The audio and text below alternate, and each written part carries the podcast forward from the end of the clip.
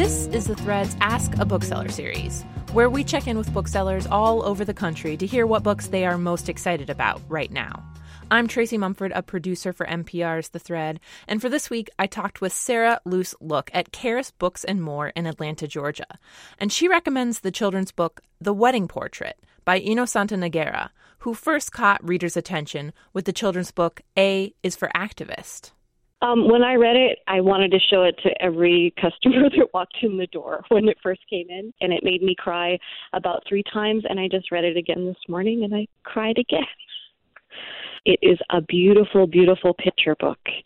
It is really a story that explains to kids, you know, five to ten, about segregation, civil disobedience, direct action, and uses real life examples. So it starts off talking about segregation, and that example is Claudette Colvin. Moving on to civil disobedience, talking about Rosa Parks, um, boycotts and blockades, and what it means to be in solidarity, um, and using different examples of, from people around the world in India and in Florida and all, over, all over the world. That was Sara Luce Look from Charis Books and More in Atlanta, Georgia, recommending the children's book The Wedding Portrait by Innosanto Nagara.